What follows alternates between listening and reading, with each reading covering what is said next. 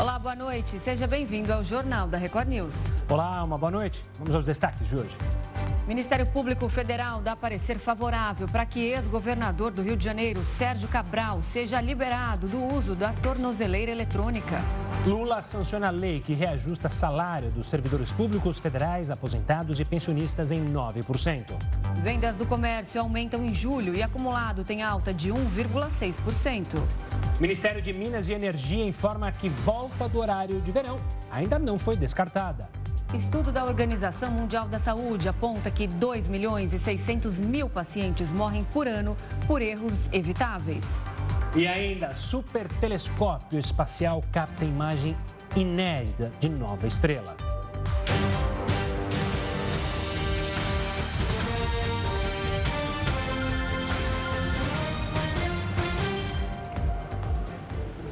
A próxima etapa do Desenrola Brasil, programa de renegociação de dívidas do governo federal, será lançada no fim deste mês. Essa segunda fase é voltada para pessoas que recebem até dois salários mínimos, que dá R$ 2.640 mensais e que tenham débitos de até 5 mil reais ou estejam inscritas no Cadastro Único de Programas Sociais. Elas vão poder renegociar as contas atrasadas por meio de uma plataforma digital. Em nota, o Ministério da Fazenda reiterou que os interessados precisam ter cadastro no site gov.br barra desenrola com contas de nível prata ou ouro. E as vendas do comércio aumentaram 0,7% em julho na comparação com o mês anterior. A alta veio depois de três meses de estabilidade. Com o resultado positivo, o volume de vendas registrou um aumento de 0,1% no trimestre terminado em julho. No acumulado de 12 meses, o setor tem expansão de 1,6%. Apesar das altas, o comércio varejista ainda aparece mais de 2% abaixo do recorde da série histórica alcançado em outubro de 2020. E após solicitação da defesa, o Ministério Público Federal deu parecer favorável para que Sérgio Cabral, ex-governador do Rio de Janeiro, seja liberado de usar tornozeleira eletrônica. O repórter Marcos Marinho está na capital fluminense e traz todos os detalhes. Boa noite, Marcos. A revogação de outras medidas contra o ex-governador e também pedidas pela defesa foram avaliadas pelo Ministério Público? Oi, Gustavo. Oi, Renata. Boa noite para vocês e para todos que estão com a gente aqui no Jornal da Record News.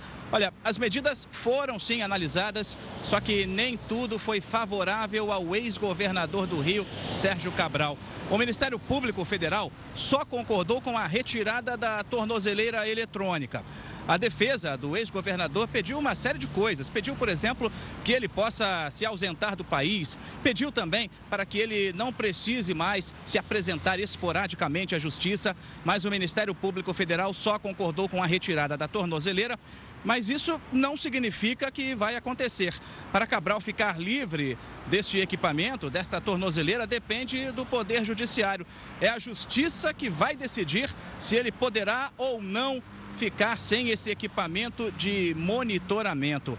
Sérgio Cabral foi condenado a mais de 400 anos de prisão em mais de 20 processos da Operação Lava Jato, que envolvem crimes como corrupção, por exemplo. Ele ficou pouco mais de seis anos na cadeia e agora responde em liberdade. Mas, pelo menos por enquanto, vai continuar com a tornozeleira eletrônica. Volto com vocês aí no estúdio. E o presidente Lula chegou hoje em Cuba para participar da cúpula do G77, grupo que engloba países em desenvolvimento da América Latina, África e Ásia. Amanhã, a expectativa é que Lula seja o primeiro a discursar na cúpula, que tem como tema os desafios atuais para o desenvolvimento, o papel da ciência, da tecnologia e da inovação. Esta é a primeira visita de um presidente brasileiro a Cuba desde 2014. Depois do evento, ele deve se encontrar com o presidente cubano Miguel Dias-Canel. A quantidade de motoristas multados por, por, dirigir depois de ingerir álcool subiu 37% no primeiro semestre desse ano. Segundo dados da Secretaria Nacional de Trânsito, nos primeiros seis meses de 2023, em média 288 motoristas foram autuados por dia por assumir o volante embriagados. O número é 37% maior do que o registrado no mesmo período do ano passado. Além de colocar a própria vida e de outras pessoas em risco, o condutor que for flagrado na direção sob efeito de álcool ainda perde a carteira de habilitação e precisa pagar uma multa. De acordo com o Código Brasileiro de Trânsito, dirigir sob influência de álcool é uma infração gravíssima. A pena é suspensão da CNH por 12 meses, além de uma multa que pode chegar a quase 3 mil reais. E esse valor é o dobro em caso de reincidência. Ou seja, se for pego mais de uma vez dirigindo depois de ter consumido bebida alcoólica, a multa ultrapassa os R$ 5.800. O motorista tem a opção de se recusar a fazer o teste do bafômetro, mas este caso também é considerado uma infração gravíssima e o condutor sofrerá as mesmas punições. Mas caso realize o teste e o resultado seja superior a 0,34 miligrama de álcool por litro de ar expelido, o infrator ainda responde na justiça por crime de trânsito. Se for condenado, a pena varia de seis meses a três anos de prisão. Olha só, em contrapartida, o consumo de bebidas sem álcool está cada vez maior no Brasil. Além da tradicional cerveja zero, o vinho também já ganhou uma versão sem álcool. De acordo com um estudo encomendado pelo Sindicato Nacional da Indústria da Cerveja, aqui no Brasil, a produção da bebida sem álcool no último ano foi de 390 milhões de litros. Para 2023, a expectativa é de alta de 24% no volume produzido. A estratégia das empresas hoje é impulsionar o consumo em bares e restaurantes, já que hoje 70% do consumo dessas bebidas se dá fora desses ambientes, principalmente nas casas. Outra novidade é em relação ao vinho. A opção pela bebida sem álcool também chama a atenção cada vez maior dos amantes dos vinhos. Segundo uma empresa que fabrica o produto, o vinho zero álcool branco, lançado em 2019, já representa cerca de 25% do volume de vendas do e-commerce da marca. E quem vai nos explicar mais especificamente sobre o vinho sem álcool é o especialista em vinhos e presidente da Associação Brasileira de Enologia, Ricardo Morari. Boa noite, Ricardo. Seja bem-vindo ao Jornal da Record News. Bom, então, como o Gustavo falou, assim como as cervejas, a gente já encontra, então, vinho sem álcool. Eu queria te perguntar como ele é feito, o que tem na composição, porque logo a gente pensa, será um suco de uva? Boa noite, Renata. Boa noite, Gustavo. É, sim, é, tem crescido muito a, a demanda por produtos sem álcool também no setor vitivinícola, né? É, além do vinho sem álcool, temos algumas opções também de uma bebida que é, se parece muito com o espumante e também que tem o teor alcoólico é, abaixo de 0,5%, que é o que se considera como vinho sem álcool, né? É, no caso do vinho sem álcool, é, é, possível se elaborar ele, ele é previsto na legislação brasileira como fermentado de uva desalcoolizado e existem métodos específicos que onde se retira o álcool da composição do vinho.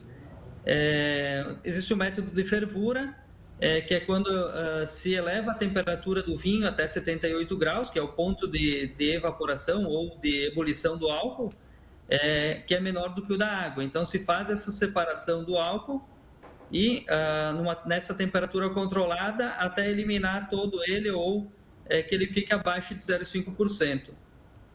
Outra tecnologia que se, se utiliza para isso é a osmose reversa, né? que onde se passa esse vinho por uma membrana, uma espécie de filtro, e uh, através dela se separa o álcool e a água. A partir desse momento se faz uma destilação dessa água, uh, onde se elimina o álcool da água e se reincorpora a água ao vinho, de volta ao vinho. Então ele também se torna sem álcool dessa forma.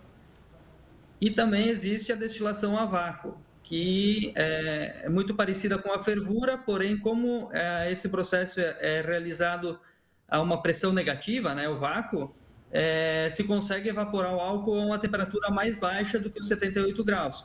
E com isso, a alteração do sabor e do aroma do vinho, ela, é, ela tem um impacto menor. É, então, é, dentre todas essas tecnologias, a osmose reversa e a destilação a vácuo são as que menos impactam nas características sensoriais do vinho. Embora esses vinhos eles tenham sim um sabor um pouco diferente do que é, seria um vinho com álcool, no caso, né? É, Ricardo, uma boa noite da minha parte também. Eu queria continuar nesse assunto sabor, porque justamente imagino que é quando o pessoal vira o olho para o vinho é, sem álcool. Houve uma evolução prime... das primeiras garrafas produzidas para as garrafas atuais É muito complexo e muito difícil, com todo esse processo que você muito bem explicou, manter o sabor original. Sempre haverá uma perda, mas como que vocês trabalham isso para chegar a ter um vinho com um paladar muito próximo ou com um paladar agradável? Então, houve uma evolução muito grande nessas tecnologias. Obviamente, a fervura foi a primeira tecnologia que serviu, então ela é, é, impactava muito mais em termos de sabor.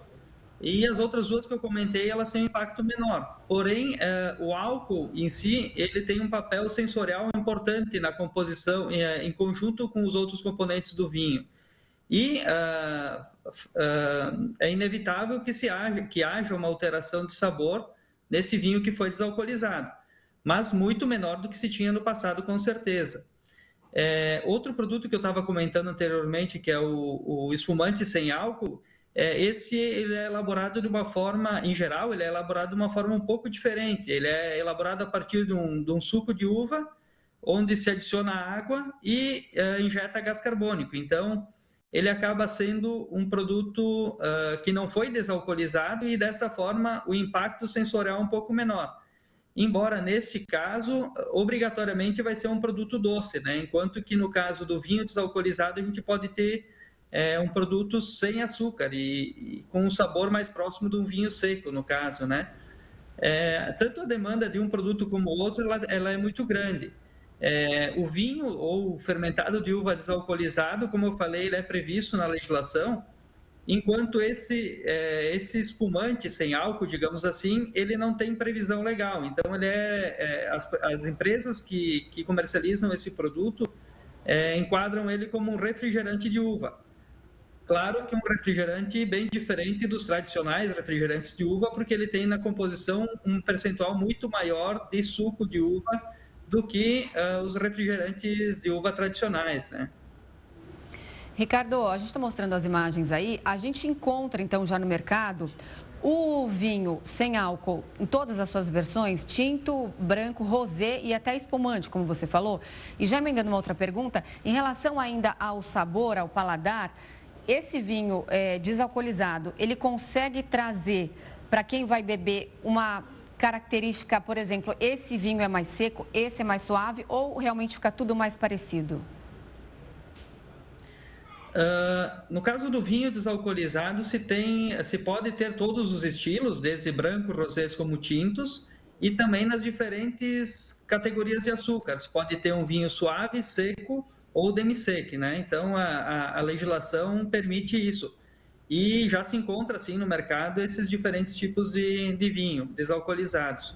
É, o impacto, ele é maior na questão sensorial mesmo, né? O sabor dele, ele muda em relação ao vinho normal. Uh, porém, quem busca esse tipo de produto, ele já tem uma certa é, noção de que o produto vai mudar, né? Mas opta por esse produto por uma questão pessoal, de, de muitas vezes é, o vinho ele cumpre uma, ação, uma, uma função social também no ambiente de amigos e tal. E se a pessoa opta por não consumir álcool, ou por opção, ou por uma necessidade, por uma, um problema de saúde, por exemplo, é, pode utilizar esse produto também dessa forma, né? Numa, num momento festivo, em, é, num encontro com amigos, é para exatamente isso, cumprir essa função social também, né? Pegando esse gancho, Ricardo, eu queria entender, porque obviamente vocês não decidiram fazer uma produção é, de vinho sem álcool se não houvesse a demanda. E ela tem crescido e vocês conseguem perceber quem são esses clientes? Você deu alguns exemplos, né? De pessoas que às vezes estão com algum problema de saúde, não querem beber, às vezes alguém que está fazendo uma dieta mais restritiva. E pegando o gancho, é uma tendência também em outros países, grandes produtores de vinho? E, só para fechar, os tradicionalistas não olham com um olhar meio com desconfiança? Poxa, isso não é vinho, não, tirar o álcool. Como é que é lidar com isso? Sim, tem essa questão toda tradicional do vinho, né? O vinho é uma bebida milenária, então sempre que se fala em inovações desse tipo, em alguns momentos causa um certo, uma, uma certa estranheza ou um certo espanto. Mas é, esse tipo de produto, ele é sim é uma tendência, eu diria, mundial, é, essas tecnologias que eu comentei também, elas estão sendo utilizadas em alguns países é, onde, por impacto das mudanças climáticas, o teor alcoólico dos vinhos está se tornando muito alto. E, e, se percebe uma tendência de consumo de vinhos menos alcoólicos. Então, já existem muitos países que estão utilizando essa tecnologia não para zerar o conteúdo alcoólico dos vinhos, mas baixar, por exemplo, de 14, 14,5 para 12, 11,5, 12, 12,5, num teor alcoólico que, é, para um consumo diário, por exemplo, ele é mais favorável, né? Então, uh, está se, se pensando muito hoje, se falando no, no, no cenário mundial, em, uh, no consumo de vinhos menos alcoólicos também, né? É, e acaba entrando na carona também o vinho uh, totalmente desalcoolizado, porque a gente sabe que por questões religiosas é, ou mesmo por uh, opção de, de uma vida talvez mais saudável, onde não se tem o consumo de álcool, é, se possa optar por essas bebidas. Embora a gente saiba que o vinho, mesmo uh, com álcool, né, ele tem uma série de benefícios para a saúde. Então, é, a questão do, do, vinho sem álcool é mais mesmo direcionada a quem não pode ou por uma questão pessoal não queira consumir o vinho desalcoolizado, né? Ricardo, para a gente com álcool no caso. Claro. Para a gente fechar aqui, era exatamente isso que eu ia te perguntar, porque a gente sempre ouve falar, ah, tomar uma tacinha de vinho tinto por dia faz bem para o coração. Mas, como ele passa por esse processo aí de retirada do álcool, eu imagino que devem haver algumas perdas. O vinho sem álcool, ele também tem os benefícios preservados, ele também reduz aí os riscos de doenças cardíacas? Tem, existe muito estudo em relação ao vinho normal, né, o vinho tradicional, e saúde. Uh, em relação ao vinho desalcoolizado e saúde, como é uma, de certa forma, uma novidade que vem ganhando maior volume agora, se tem poucos estudo, estudos.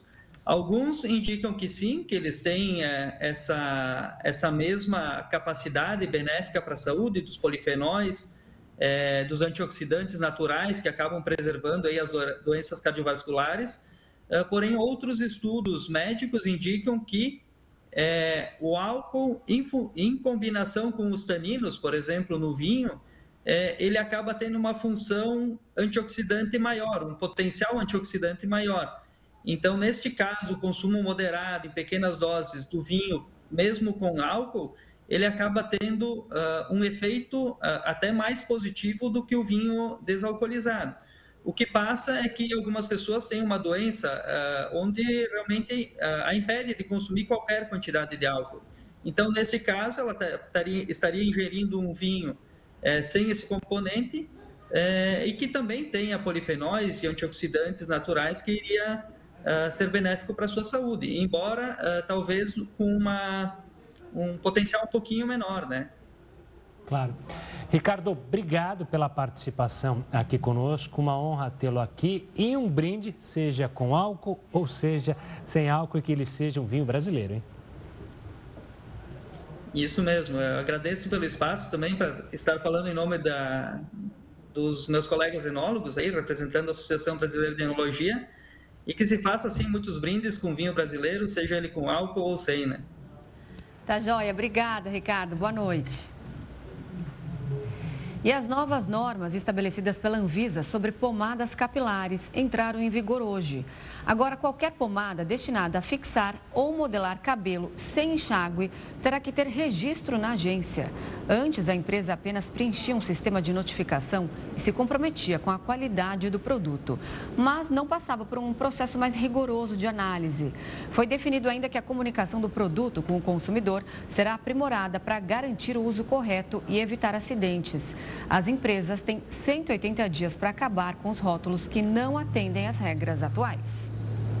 E a lei que define as regras para a vacinação em estabelecimentos privados foi publicada hoje. O texto prevê que os locais sejam licenciados para a atividade por autoridade sanitária competente e que tenham um responsável técnico obrigatoriamente com formação médica, farmacêutica ou de enfermagem. Será responsabilidade dos serviços de vacinação gerenciar tecnologias, processos e procedimentos conforme as normas sanitárias aplicáveis para preservar a segurança e a saúde do usuário. E de acordo com o um estudo da OMS, cerca de 2 milhões e 600 mil pacientes morrem todos os anos por erros evitáveis na assistência à saúde. O número divulgado pela Organização Mundial da Saúde equivale a cinco pacientes a cada minuto, que morrem todos os anos devido a erros evitáveis na assistência à saúde. Ainda de acordo com a instituição, 4 em cada 10 pacientes sofrem algum tipo de prejuízo durante o atendimento na atenção primária e ambulatorial, com os principais erros relacionados a diagnóstico, prescrição e uso de medicamentos. Além do impacto direto na vida dos pacientes, os erros de medicação, por exemplo, resultam em um custo de mais de 40 bilhões de dólares por ano. Por conta desse cenário, a OMS instituiu o dia 17 de setembro como o Dia Mundial da Segurança do Paciente, com o objetivo de chamar a atenção global para essa questão. Aqui no Brasil, o Ministério da Saúde instituiu o Programa Nacional de Segurança do Paciente em 2013 e aprovou protocolos básicos de segurança para evitar erros de procedimentos no sistema de saúde. Cientistas do Reino Unido e da Bélgica podem ter entendido como o Alzheimer mata os neurônios. Em um artigo publicado na revista Science, a equipe associou as proteínas anormais que se acumulam no cérebro com a necroptose, que é uma forma de suicídio celular. As descobertas foram descritas como interessantes, pois abrem caminho para novas ideias para o tratamento da doença. Apesar do avanço, os cientistas afirmaram que ainda existe um longo caminho até encontrar uma cura para a doença. O ditador da Coreia do Norte, Kim Jong-un, visitou uma fábrica de aviões no leste da Rússia hoje. O governo russo afirmou que nenhum tipo de acordo foi assinado durante a viagem. O líder norte-coreano, Kim Jong-un, visitou na manhã desta sexta-feira uma fábrica aeronáutica localizada no extremo leste da Rússia. A empresa é responsável pela fabricação de equipamentos militares e civis. Essa visita tem como objetivo consolidar a aproximação entre os dois países excluídos da comunidade internacional. Os Estados Unidos temem que o país asiático possa vender armas para serem usadas por Moscou na guerra contra a Ucrânia. Mas nessa sexta-feira, o Kremlin afirmou que nenhum acordo foi assinado durante a viagem. Kim Jong-un chegou à Rússia na terça-feira e, segundo informações oficiais, ainda deve permanecer no país por vários dias. O governo russo também confirmou que o presidente russo Vladimir Putin aceitou o convite para visitar a Coreia do Norte, mas não divulgou a data da viagem. E após terremoto devastador, Marrocos recusa ofertas de apoio de mais de 60 países e organizações. Eles só aceitaram apoio de quatro países: Catar, Espanha, Emirados Árabes e Reino Unido. O terremoto de magnitude 6 causou a morte de 3 mil pessoas. O professor de Relações Internacionais da ESPM, Roberto Webel, trouxe mais informações sobre a questão da recusa das ofertas. Tem algumas explicações que a gente pode pensar. Primeiro, uma explicação política. Há uma certa desconfiança do governo marroquino, que é uma monarquia, uma monarquia constitucional, mas que tem uh, o rei tem o poder cada vez mais centrado nas suas mãos, com relação aos países europeus, com os países ocidentais, muitos deles seus ex-colonizadores, como a França e a própria Espanha, e também a relação destes países europeus, que não necessariamente foram seus colonizadores, como a Alemanha, mas com uh, o Saara, né? a questão do Saara Ocidental, que ela traz questões muito delicadas para a política interna marroquina.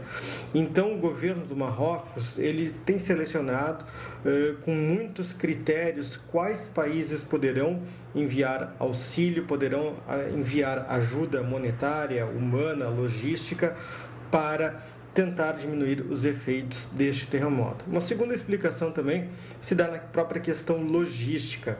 Olhando para o retrospecto, como aconteceu em outros países, como no Japão, como em outros países asiáticos, em que passaram não apenas por terremotos, mas por tsunamis ou por outras tragédias de origem natural e ambiental, o Marrocos observa que se abrir totalmente as suas fronteiras, abrir totalmente seus aeroportos, isso pode causar até mesmo um congestionamento que pode impactar a chegada da ajuda realmente necessária. Um terceiro elemento, talvez, que a gente poderia pensar nesse contexto é uma tentativa do governo marroquino colocar-se perante a comunidade internacional como autossuficiente, como capaz de responder aos efeitos desta tragédia, deste terremoto, mas que infelizmente a gente não consegue observar. As imagens que chegam pela imprensa internacional, por relatos de pessoas que estão no Marrocos, inclusive muitos brasileiros estavam lá na semana quando aconteceu essa tragédia, porque tinha uma série de conferências internacionais, jogos, enfim, é que de fato essa ajuda não está chegando,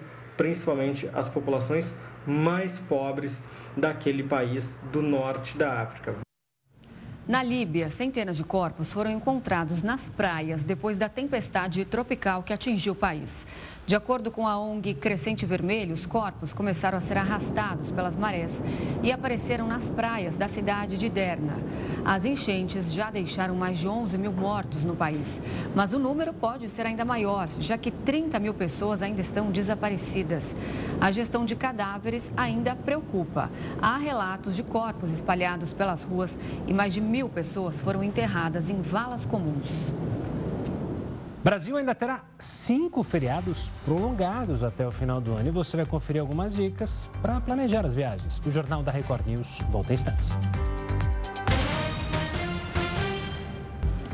Enquanto o salário médio brasileiro não chega a 3 mil reais, sete cursos se destacam por formar trabalhadores ricos no Brasil.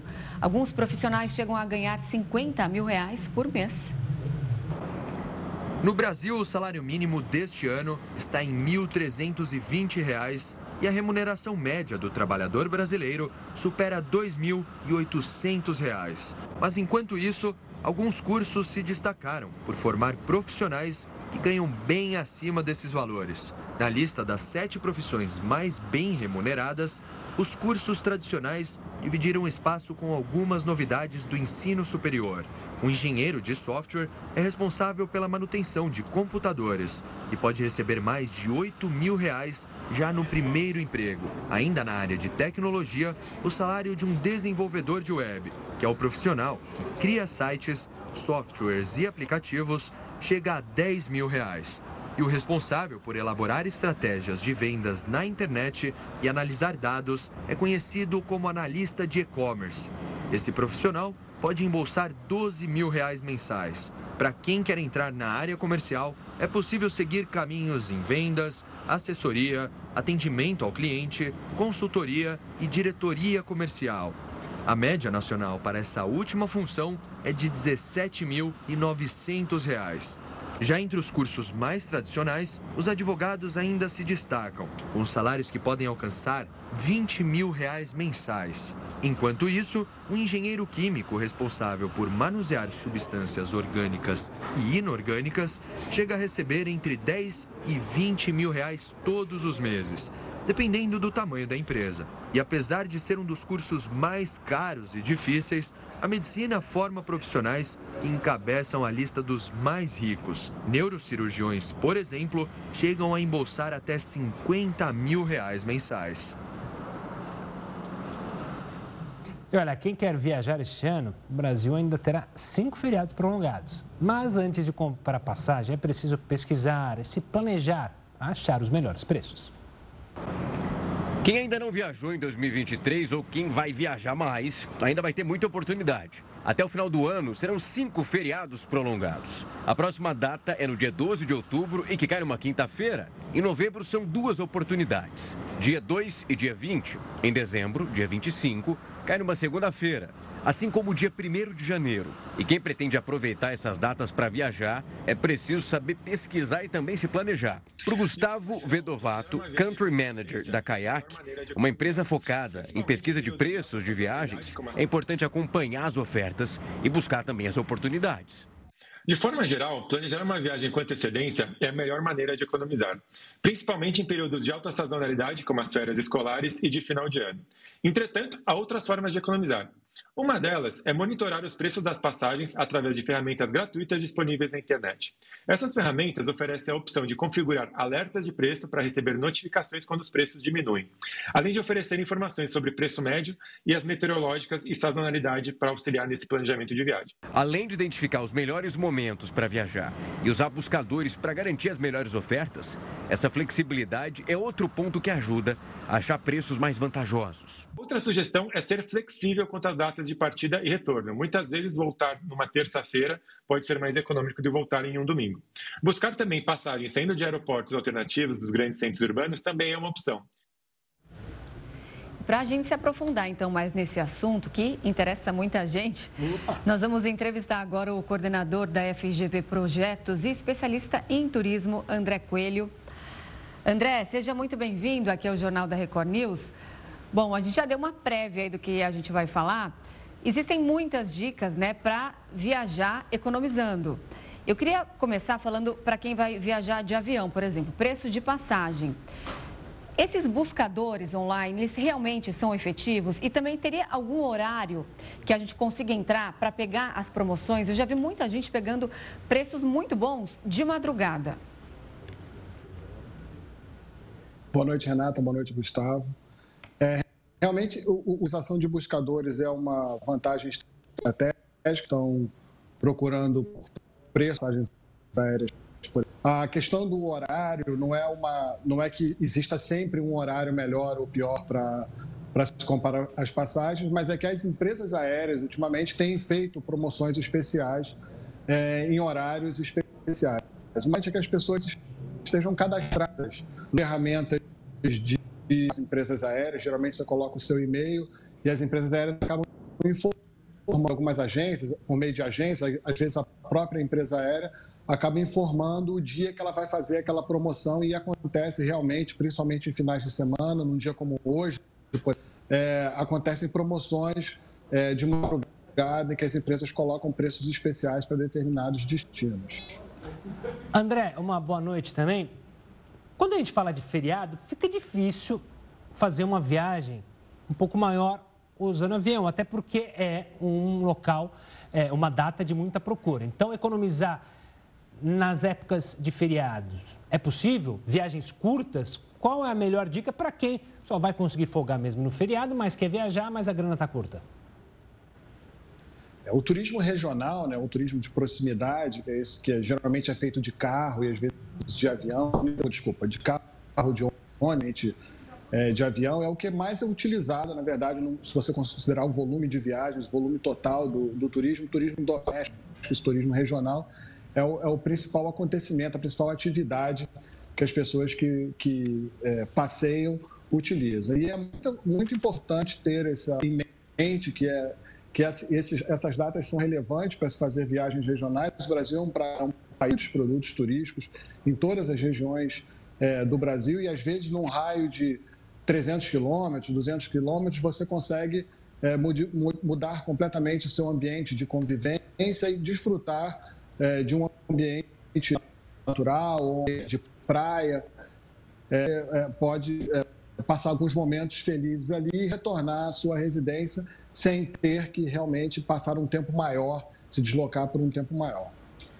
André, agora fazer aquele planejamento que a gente anota ali no caderninho, é, onde que eu vou no primeiro dia, segundo dia, fazer um roteiro, onde que está mais perto do que para eu ir na sequência, economizar com ou no aluguel de carro ou de aplicativo, conseguir andar de transporte público, também é algo que faz a diferença aí na hora de economizar?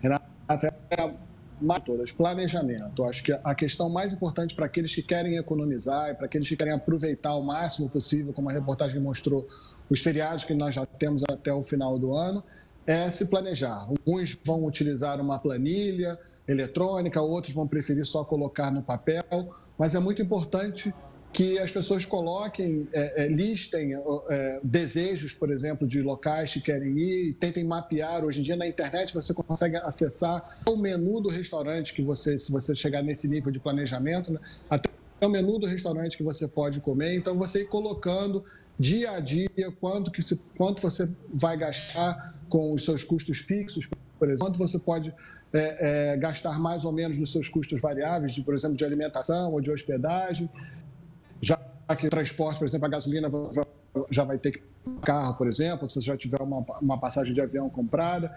Então, esse planejamento é essencial para que as pessoas entendam qual é o volume é, financeiro que aquela viagem vai custar ao todo. Os casinhos que vão viajar, quanto no total você vai gastar naquela viagem, se está dentro do seu orçamento, você precisa para as próximas viagens. Então, enquanto mais cedo ah, as pessoas se planejar, melhor as chances de conseguir boas tarifas de hotel, boas tarifas de, de transporte eh, de avião ou de ônibus, se forem utilizar esse tipo de transporte.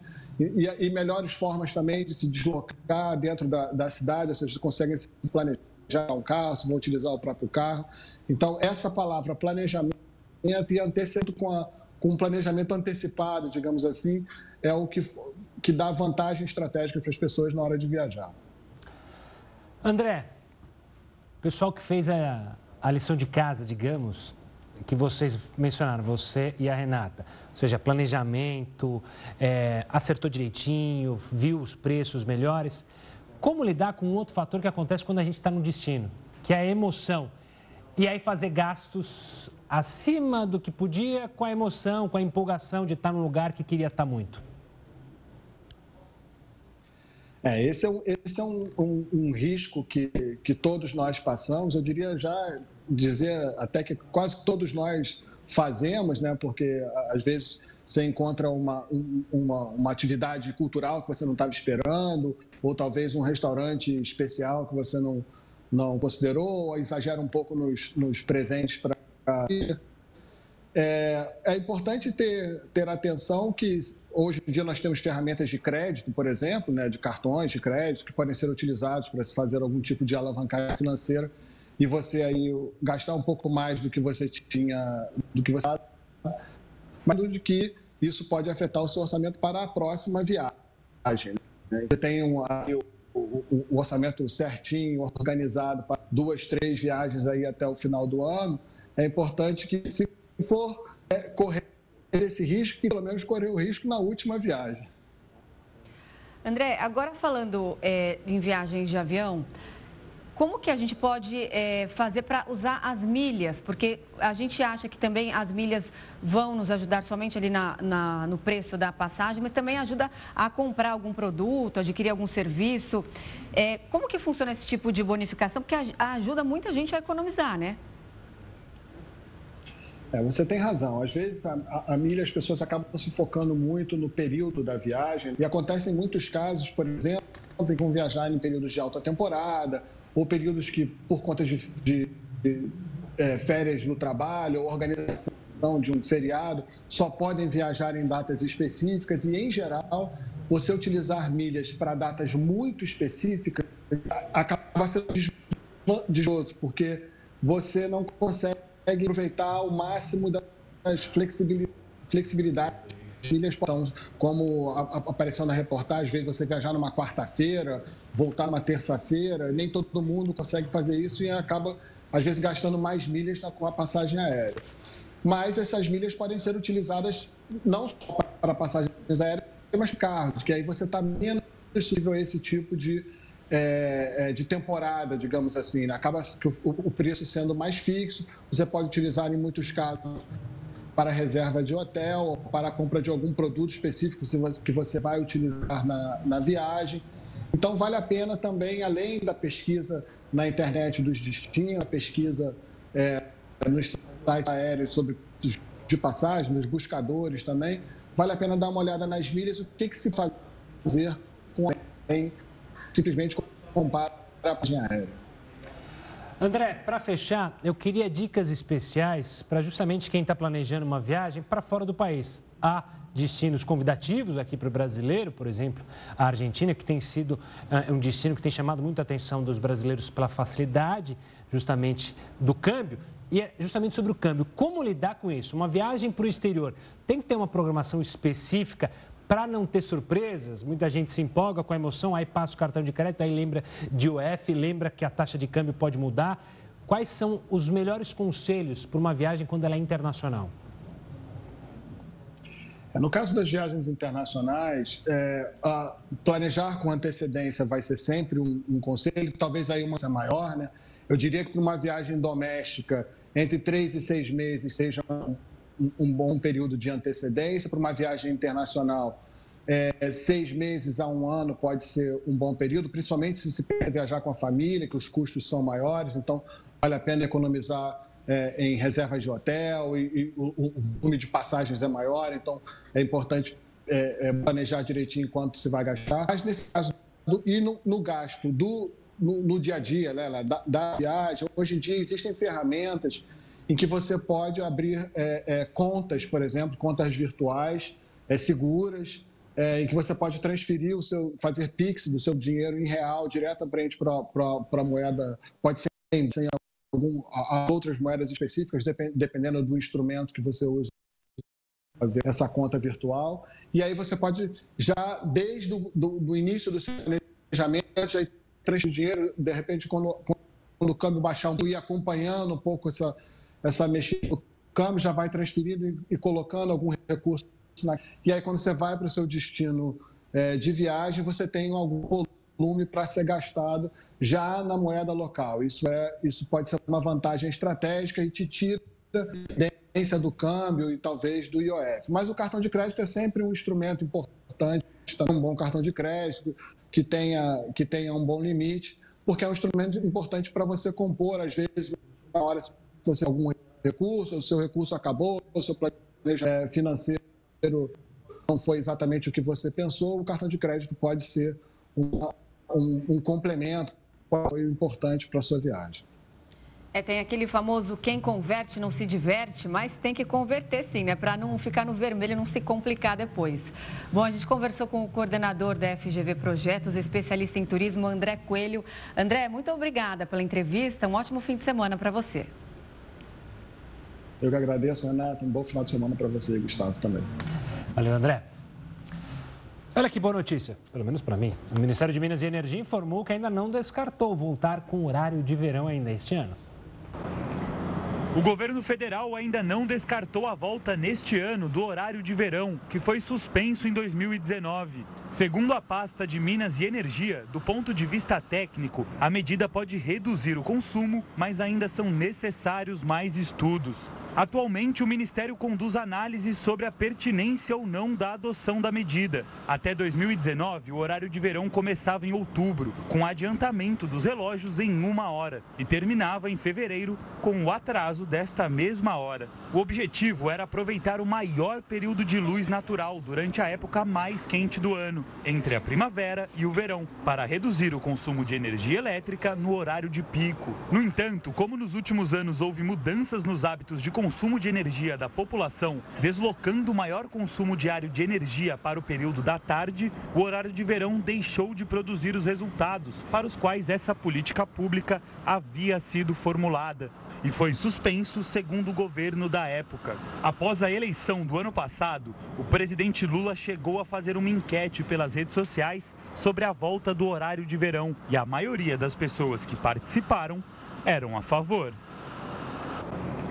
A plataforma de transporte Uber disse que vai recorrer da decisão da Justiça do Trabalho de São Paulo, que condenou a empresa a pagar uma multa de um bilhão de reais por não registrar os motoristas como funcionários. A sentença divide as entidades que representam os motoristas. Ao volante de cada carro de aplicativo, não um parceiro, mas sim um empregado da empresa.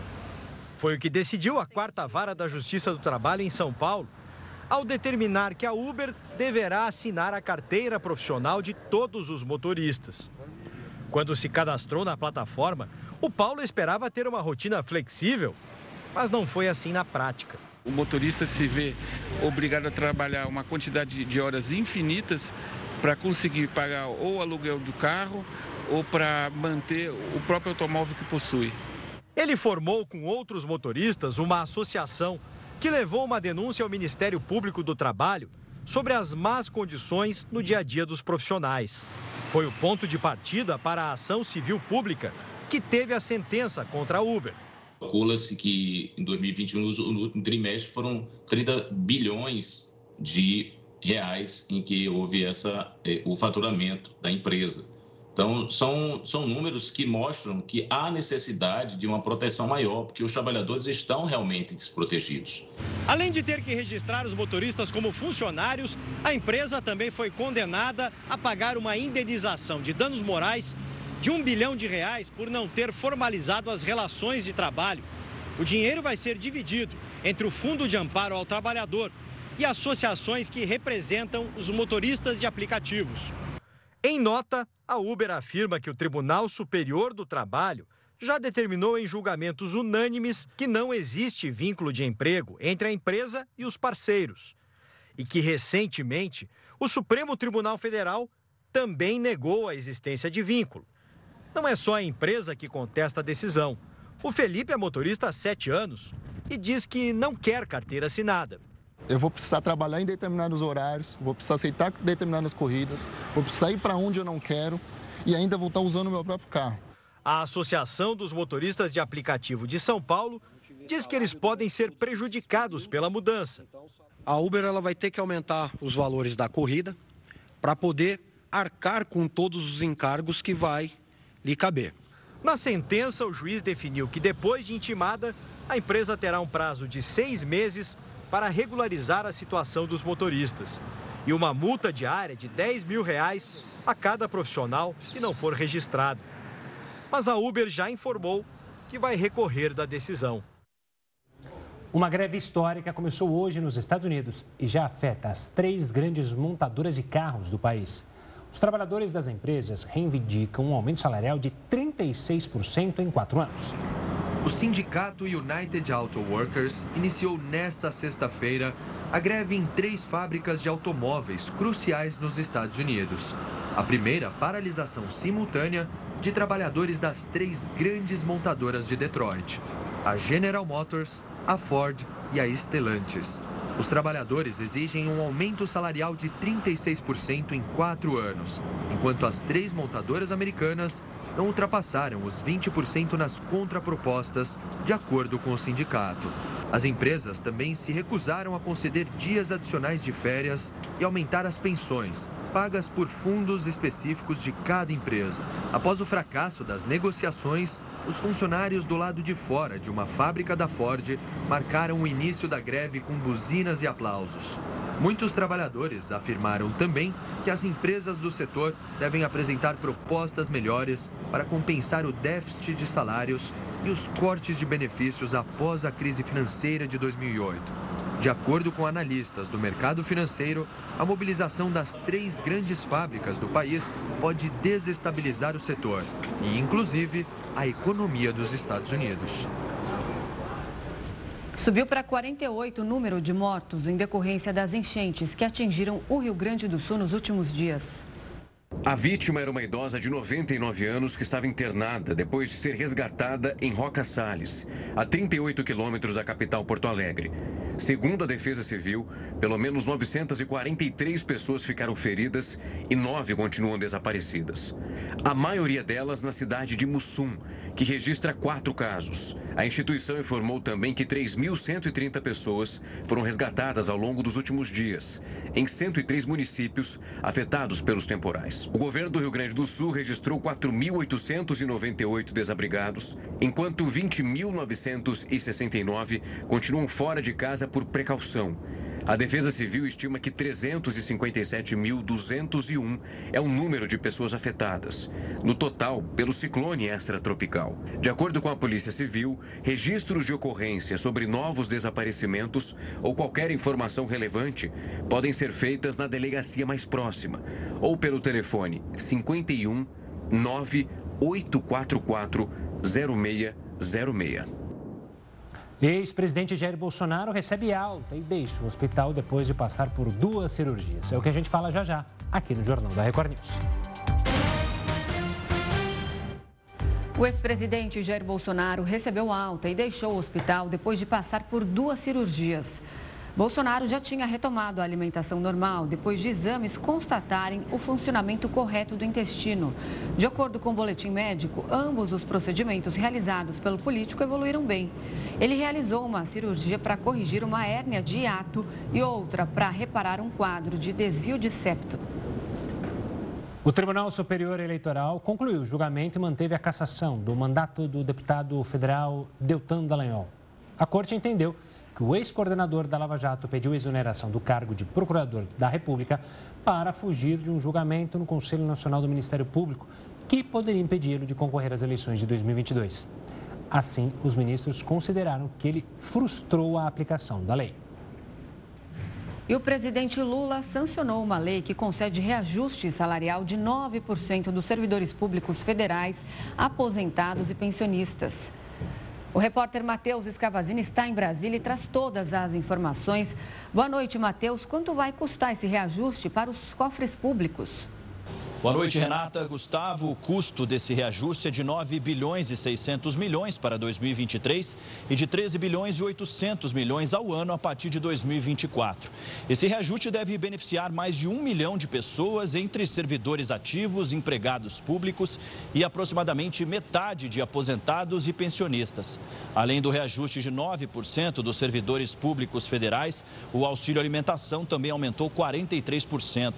O reajuste aconteceu após um acordo entre governo federal e mais de 100 entidades representativas dos servidores. Esse aumento também vale para outros cargos, como comissionados e de confiança. O reajuste está em vigor desde maio, quando o presidente assinou uma medida provisória, mas precisava passar pelo Congresso para não perder a validade. Renata, Gustavo. Obrigado, Matheus. E olha, a República Dominicana fechou a fronteira com Haiti por causa de disputa por rio. A decisão veio depois que uma empresa estatal haitiana começou obras de um canal para desviar águas de um rio comum entre os dois países para revender a agricultores locais. O Haiti defende o direito soberano de explorar os recursos naturais do país e pede por diálogo. Já o presidente dominicano considera a construção uma provocação e uma violação dos tratados entre os dois países. Os dois governos chegaram a se reunir ontem, mas não houve nenhum acordo. Super telescópio espacial James Webb capta imagem curiosa. É o que a gente vai te mostrar daqui a pouco. O Jornal da Record News volta em instantes. Estamos de volta. A área ocupada pelo garimpo legal no território Yanomami diminuiu 78%. De acordo com dados do Ministério da Defesa, a área ocupada por garimpeiros nos primeiros nove meses deste ano é de 214 hectares. No mesmo período do ano passado, o total era de quase mil hectares. Segundo a pasta, a diminuição é resultado da força-tarefa colocada em prática pelo governo federal depois da crise humanitária envolvendo os indígenas na região. A defesa também informou que 146 garimpeiros foram detidos até o momento. Uma pesquisa realizada pela Reuters Ipsos apontou que os americanos estão divididos sobre a investigação do impeachment do presidente dos Estados Unidos, Joe Biden. A pesquisa online, que consultou 4.413 americanos e foi realizada entre 8 e 14 de setembro, apontou que 41% dos entrevistados disseram apoiar a ideia do Congresso de abrir uma investigação de impeachment contra Biden. Outros 35% apontaram ser contra a ação, enquanto 24% disseram não ter certeza. Os republicanos, que lideram as investigações, afirmam ter encontrado uma cultura de corrupção em torno das atividades comerciais do filho de Biden, Hunter Biden. Eles não divulgaram evidências de irregularidades por parte do presidente e a Casa Branca diz que a investigação é uma manobra política que não é apoiada por fatos. A pesquisa da Reuters, Ipsos, concluiu também que 46% dos entrevistados acreditam que as acusações criminais têm motivação política, enquanto 40% pensam que não. A investigação pode levar a uma votação de impeachment na Câmara, que é controlada pelos republicanos. Biden não seria destituído do cargo a menos que dois terços do Senado, controlado pelos democratas, votassem pela condenação, o que, para analistas, é uma perspectiva improvável. E o supertelescópio espacial James Webb captou uma imagem curiosa. A foto poderia ser traduzida como uma estrela jovem, equivalente ao que seria o nosso Sol quando era apenas uma criança, expelindo matéria em forma de dois jatos em direção oposta. A imagem pode ser considerada inédita, porque a resolução do registro é cerca de 5 a 10 vezes maior do que qualquer imagem anterior desse astro. A Fundação Nobel informou que vai aumentar a premiação para o prêmio deste ano em 1 milhão de coroas suecas. Ao todo serão 11 milhões de coroas suecas, o que corresponde a quase 5 milhões de reais, já que a moeda sueca despencou. Quando os primeiros prêmios foram atribuídos em 1901, o valor do prêmio era de 150 mil coroas suecas por categoria. A rápida depreciação da moeda empurrou para o nível mais baixo na história em relação ao euro e ao dólar americano. E o Jornal da Record News fica por aqui. Muito obrigada pela sua companhia. E uma ótima noite. Fique agora muito bem acompanhado com o Kaique Rezende e o News das 10. A gente se vê na segunda-feira. Tchau, tchau.